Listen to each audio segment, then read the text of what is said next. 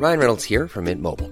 With the price of just about everything going up during inflation, we thought we'd bring our prices down. So to help us, we brought in a reverse auctioneer, which is apparently a thing. Mint Mobile unlimited premium wireless. Ready to get 30, 30, bit to get 30, bit to get 20, 20, 20, bit to get 20, 20, bit to get 15, 15, 15, 15 just 15 bucks a month. So, Give it a try at mintmobile.com slash switch. $45 upfront for three months plus taxes and fees. Promo for new customers for limited time. Unlimited more than 40 gigabytes per month. Slows. Full terms at mintmobile.com. on Monday, November 5th. I'm Karen Brown, and this is Mississippi Edition on MPB Think Radio. On today's show, we'll hear from the Mississippi Democratic and Republican Party leaders on the hopes and challenges presented with the upcoming election. Then, a group of volunteers are encouraging voters from marginalized communities to exercise their rights on Tuesday, and why one organization is raising awareness on behalf of American teens who need adoptive homes. That's all coming up. This is Mississippi Edition on MPB Think Radio.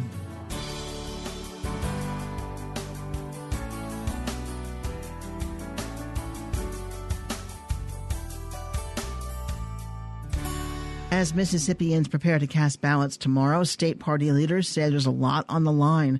Lucian Smith is chair of the Republican Party in Mississippi. The majority party leader tells us how the party is handling the weight of the various elections happening on the same date. Well, we've got a great team that's been working on it uh, for several months now. Uh, you know, we knew we would have uh, four congressional elections because uh, obviously that happens every two years, and we knew we'd have at least one Senate race. Uh, so, uh, in that sense, it's not that different than a, a normal midterm election year. But we've got a great team at the party. We've built a statewide network of volunteers who are uh, working, who have been over the course of the last few months working to persuade people to vote Republican. Uh, but uh, today is are working to make sure that those Republicans show up to vote. How are you getting the vote out? It, it's a combination of uh, going door to door. Uh, we've got a huge get out the vote effort. Uh, we've hit uh, over 300,000 doors over the course of the last three months. Uh, made over half of a million phone calls uh, to people all across the state, and just remind them uh, of how important this election is uh, and and when it is. You know, little things to make sure that somebody doesn't look up at seven o'clock tonight and realize that they forgot to vote. You know, we want to make sure that everyone who wants to vote Republican remembers to go and do it. Mississippi has been solidly Republican for some time now. What's left to accomplish, and are there any strong fears that the tide may turn? No, I think Mississippi remains a very conservative state. Um, the majority in Mississippi, uh, certainly in the three congressional districts that are represented by Republicans, and I think statewide, uh, want the kind of government that comes out of Washington uh, when Republicans are in charge. I mean, they want to see uh, a light touch uh, regulatory approach. Uh, they want to see lower taxes, uh, and you're starting to see real results of Republican policy at the federal level. Uh, wages uh, are up 3.1% year over year. Uh, unemployment's at historic lows, both uh, aggregated and disaggregated into the various demographic units. Uh, and all of that as a result of Republican leadership. I think we're safer uh, around the world because of a strong foreign policy that uh, recognizes America is safest when she's strongest. Um, and, and so I think you're going to see a, a resounding vote for Republicans today. President Donald Trump has been saying at the rallies, his rallies, that voters are voting for him, not necessarily the candidate. Do you buy into that? You know, I think the uh, the energy that you're seeing on the Republican side in Mississippi is certainly a function of that. You know, his visit to DeSoto County um, uh, earlier this year, I think, reminded people that you know the policies that he supports, the the, the conservative agenda coming out of the Trump White House, uh, in a real sense, is on the ballot, uh, and I think that's motivating Republican voters to to show up and vote. A criticism of Republicans in Mississippi are uh, tax incentive packages. Some call it giving away money to businesses, while middle and lower class Mississippians are struggling. How do you respond to that? Like is happening nationally, Mississippi's unemployment is at the absolute lowest level since they have been keeping records of unemployment here, uh, and that is a result, I think, of Republican leadership who who has had a laser focus on bringing more and better jobs to the state. Uh, incentive packages, uh, whether you like them or not, uh, are a uh, uh, just a reality in economic development. And I think uh, Governor Bryant and before him Governor Barbour, uh, along with our our Lieutenant Governor and Republican Speaker, have been aggressive in identifying companies that could locate here. Uh, you look at Continental Tire here in the metro area. You know that's 2,000 new jobs in Hinds County, and it's a direct result uh, of those sort of incentive packages that, that Republicans have been uh, putting together. Let's talk about health care for just a second. Um, many Mississippians don't have health care or, or health insurance of any kind. And Republicans are opposed to the ACA coverage and Medicaid expansion. So, how do you address issues of Mississippians being under, underinsured or uninsured? Well, I, I think we'd like to see uh, reforms that let people, uh, market-driven reforms that let people buy insurance across state lines. You know, evaluate the expansion of health savings accounts. Uh, the governor has certainly uh, been working to uh, bring more health-related jobs to Mississippi and expand the number of doctors. So you've got uh, greater access to care uh, uh, rurally. But I, I think you're going to continue to see a focus on expanding uh, access to access to care uh, across the state with with Republicans. Lucian Smith is the chair of Mississippi's Republican Party. Thanks so much, Lucian. Hey, thanks, Karen. Both Democrats and Republicans are making their respective cases to voters ahead of tomorrow's congressional, Senate, and judicial races. Bobby Moak is head of the Democratic Party in Mississippi. He tells us the party's activity is up from where it has been in recent years. We're doing more than we have done in an awfully long time. We uh, we're of course utilizing every corner of digital that we can with phone calls, with social media, with texting, and we're not forgetting that it's time to knock on people's doors, tell them who our candidates are, and that it's time to get out and vote. And we're doing the old fashioned thing also. So we're just trying to cover all gamuts that's a pretty big area when you're talking about Senate races to to cover the state by going door to door. It's a big area. Uh, of course, we have targeted counties, we have targeted precincts, but we have operations in every county throughout the state, something that we have not had in this party for a long, long time. And I'm very, very happy about that. How do you face the Republicans who have had an incumbency in the state for many, many years now, virtually in every major political office in the state? What are you doing to combat that? Look, every one of these candidates who ran for office uh, knew what is what was ahead of them. Of course, it's a hard climb, but their hearts and their souls are in their campaigns, and they have been working hard uh, every day. But here is really the bottom line. Who would have thought just a year ago that Democrats would have had viable candidates in every office in the federal system that's up for election this next Tuesday? Not many. Uh, so that means that Democrats have turned the corner of, uh, of viability and that they're now out there working hard. We we see some indications of that that people's messages uh, are being heard, and we we feel very good about that. Are candidates hearing from voters about issues that concern them, and are the candidates, the Democratic candidates, addressing those issues?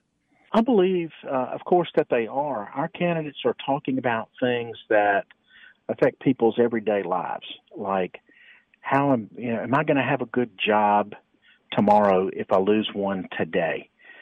How am I going to educate my children? Uh, what about my local hospital that's filing for bankruptcy or closing? Uh, what about the local farmers who are now faced with tariffs that are lowering the the amount per bushel of the goods that they're trying to sell to our trading partners?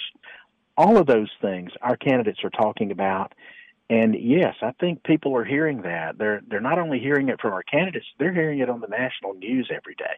A lot of Mississippians, I think it can be said, uh, avoid the Democratic Party because of its national leaders. You know, the opponents will say you're running against Hillary Clinton, you're running against Nancy Pelosi or Chuck Schumer. How do you address that? Well, without name calling any of our Republican uh, friends who who we could quite easily do, we we just say, listen, we are Mississippi Democrats. We have our own Mississippi uh, Constitution and the Democratic Party. We're not the national party. Uh, everybody knows that. My goodness, a lot of folks who call themselves Republican used to be Democrats, and a lot of folks who who used to be Democrats maybe are sitting in the middle as independents. So we believe that if you're logical, if you're reasonable, and if you think about the issues that affect you every day, that you'll vote blue more times than red. So we're just simply asking them to look at the everyday issues that affect them and just vote your conscience. Vote for the folks who are going to help you most with those issues. If Democrats came out in force on Tuesday, how much would that help? What kind of difference could that make? If Democrats came out in force, it, it's something that we've been looking for uh, for years, and the Republicans have been doing the same thing. And it's those people who do not normally vote in this type of election cycle, but yet will vote during a presidential election cycle. There's a large number of those voters on both sides of the aisles. Uh, we're reaching out trying to get those folks back to the polls. If that happens, you can see some tremendous changes. Bobby Moak is the chairman of the Mississippi Democratic Party. Thanks, Bobby. Thank you so much. Experts say the high number of absentee ballots could be a sign of near record voter turnout for a midterm election. To see our team's updates throughout the day, follow MPB News on Twitter.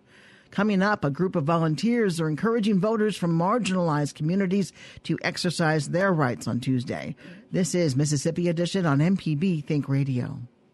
When your kids are too young to drive, they still have to get places. Lots of places. So you spend lots of time in your car or SUV driving them to those places. Thank goodness for MPB Think Radio. While you're waiting in the pickup and drop off line with the trizillion other parents, you have fresh air, Southern Remedy, Morning Edition, Everyday Tech, and a host of other MPB programs to keep you company. Go to MPBOnline.org to find out what's on and when. You take care of the kids, we'll take care of you at MPB Think Radio. This is MPB Think Radio. Volunteers of the Black Voters Matter Initiative is promoting the importance of voting in Mississippi. They gathered at Tougaloo College on Friday to educate Mississippians from marginalized communities. The event is one of many Get Out the Vote initiatives on college campuses. Similar efforts are ramping up in the last days before the November midterm election. Wendell Paris of Jackson is a veteran of the civil rights movement and a volunteer with the Black Voters Matter campaign. He tells MPB's Ashley Norwood part of his dedication comes from witnessing the murder of a friend and fellow activist in 1966. The right to vote is the most precious right of a democracy. And it's so important that we vote now because we really still don't have full fledged voting rights in this country the 1965 Voting Rights Act is a temporary measure. So we really have a temporary right to vote, which makes us temporary citizens. And here is uh, folks last week just saying that uh, they, they, are looking at taking away the citizenship right of folks who were born in this country. And that started with us, with our people in slavery. So it's always important for us to go vote and have an understanding of why we do that. When you vote, then you are you are just as powerful as any other person for the five minutes that you take to go to vote. So when we don't vote, it means that we never do reach equality in this country. If you understand our black history here. So if you want to be if you want to become a full-fledged citizen, if you want to reach equality, then it is absolutely mandatory that you go go vote. And it's so important that we do it at this time. At this time because all of our rights are under attack. Where do you think the disconnect happened? When you look at just the number of black people, black citizens voting, at one time it was a lot more than it is now. Um, I know a lot of students say they may be discouraged or they feel like their vote doesn't matter, but where did that disconnect happen? Well, that disconnect happened from us not really being telling our children and our children's children. That's a requirement that comes forth from the Bible itself we must always tell the, uh, the coming generations what have been the struggles of their parents and their foreparents. And, and since we kind of slacked up on that, we didn't really, well, we never had over 10% of the population to participate in the 1960s and 70s. But uh, at that time, it was a more homogeneous grouping of folks. Both people were together. And now folks, you know, we got we got so many devices that we can tinker with and play with. We don't have to talk to people anymore. We can just look right on our cell phones and whatever. But there has to be this concerted effort on the parts of all of the segments of the community to say the same thing, give the same message to our people, and that message is that we must stand united and always vote. And until that happens, we will we will continue to uh, to uh, see the uh, dismally low voting records that uh, are coming about now. Mr. Paris, you're also a civil rights veteran. Can you kind of talk about um, the things that you've done in the past uh, within voter registration? Okay. You ever heard of Mrs. Fannie Lou Hamer? Yes, sir. My vote, my very first experience at registering to vote came with Mrs. Fannie Lou Hamer. In fact, prior to passage of the Voting Rights Act in 1960, which passed in August of 1965, in March, when I was a student at Tuskegee, instead of us doing the regular thing that students do during spring break, we went to Ruleville, Mississippi, and did voter registration with Mrs. Fannie Lou Hamer. Now, I will never forget that experience there because here was Mrs. Hamer, who was supposedly an unlearned person, who taught me more in two weeks than I learned in my four years in college. So that has been kind of my the mantra that I followed all the time. A friend of mine that was with us with me on that trip uh, was killed in January the third, 1966, for registering people to vote. The day that he died, we had registered 150 folks to vote. He was the first black student to die in the civil rights struggle. His name was Sammy Young Jr. He was a bosom buddy of mine. So the night that he was killed, I decided, I made a vow to the Lord that night that I would work all of my life to try to make conditions better. And so I have no choice but to go vote because I understand that not only have people bled and died, but how much the, uh, the, the absence of voting has taken from us. Until we could vote, you didn't have any black people on uh, on uh, uh, in the jury rooms, in the courtrooms. You didn't have any black people as jurors. So the all-white jurors were automatically going to find you guilty if you weren't very careful. So, and, and most of the time, most often it did. So I'm saying just understand the power of the vote down through the years. I've been elected to uh, office. I've been running political campaigns since I was 20 years old. And uh, I've been winning campaigns since I was 20 years old. And we're going to win next Tuesday, too. And so, Wendell Paris, thank you so much for uh, your work in the civil rights movement and your continued effort. Thank you so much, Ashley. Coming up, why one organization is raising awareness on behalf of American teens who need adoptive homes. This is Mississippi Edition on MPB Think Radio. This is Ophira Eisenberg, host of NPR's Ask Me Another. Do you have an extra car that you wash more than most people go to the dentist? Well, save some time and some water and donate it to us. Think about it. Rather than it sitting there taking up space, your extra car could be making public radio. And when you donate it here, you may also qualify for a tax deduction. Donate your car, motorcycle, boat, or RV by going to mpbonline.org. This is Mississippi Edition on MPB Think Radio. I'm Karen Brown. There are well over 100,000 American children waiting to be adopted, according to the U.S. Department of Health and Human Services. More than 20,000 of those awaiting adoption are already teenagers. In Mississippi, hundreds of children find new families through adoption each year. Bob Hearn is the National Project Director with Adopt U.S. Kids. He tells us kids who end up not being adopted face enormous challenges. Currently, we have over 118,000 um, children and youth who are living in foster care who are in need of an adoptive family. And what we know is that when a child can grow up with the love, safety, and security and unconditional commitment of a family, they have much healthier and better outcomes than aging out of foster care. So we're really promoting adoption from foster care for teenagers because over 20% of that 118,000 are teenagers and they wait twice as long to get a forever family than younger children do in the foster care system. What is the percentage of those who do age out of the foster care system? So that ranges from state to state of who ages out, but there are tens of thousands that age out every year. And some of the statistics that we know about them is they have a higher rate of um, unemployment. They have a um, less of a chance of going of first attending college and certainly graduating from college, and they are one of the biggest percentages of the homeless um, shelter in the U.S. What is the oldest age someone can be adopted? Is it 18? So for some states it's 18 and for some states it's 21. And also in the United States, what some people don't realize is um, you can get adopted when you're 30 years old. You can be adopted as an adult. You can go to the court system and, and make that formal. And regardless of what age we are, we always need the support and love of family in our lives. If someone has been in the foster care system for most of their life and they're adopted at the age of 17, can they absorb and embrace all of the positive that comes from a new family? Yes, they can, you know, and it's amazing to see. We never lose as as human beings we never lose that ability to want and need to be connected to each other.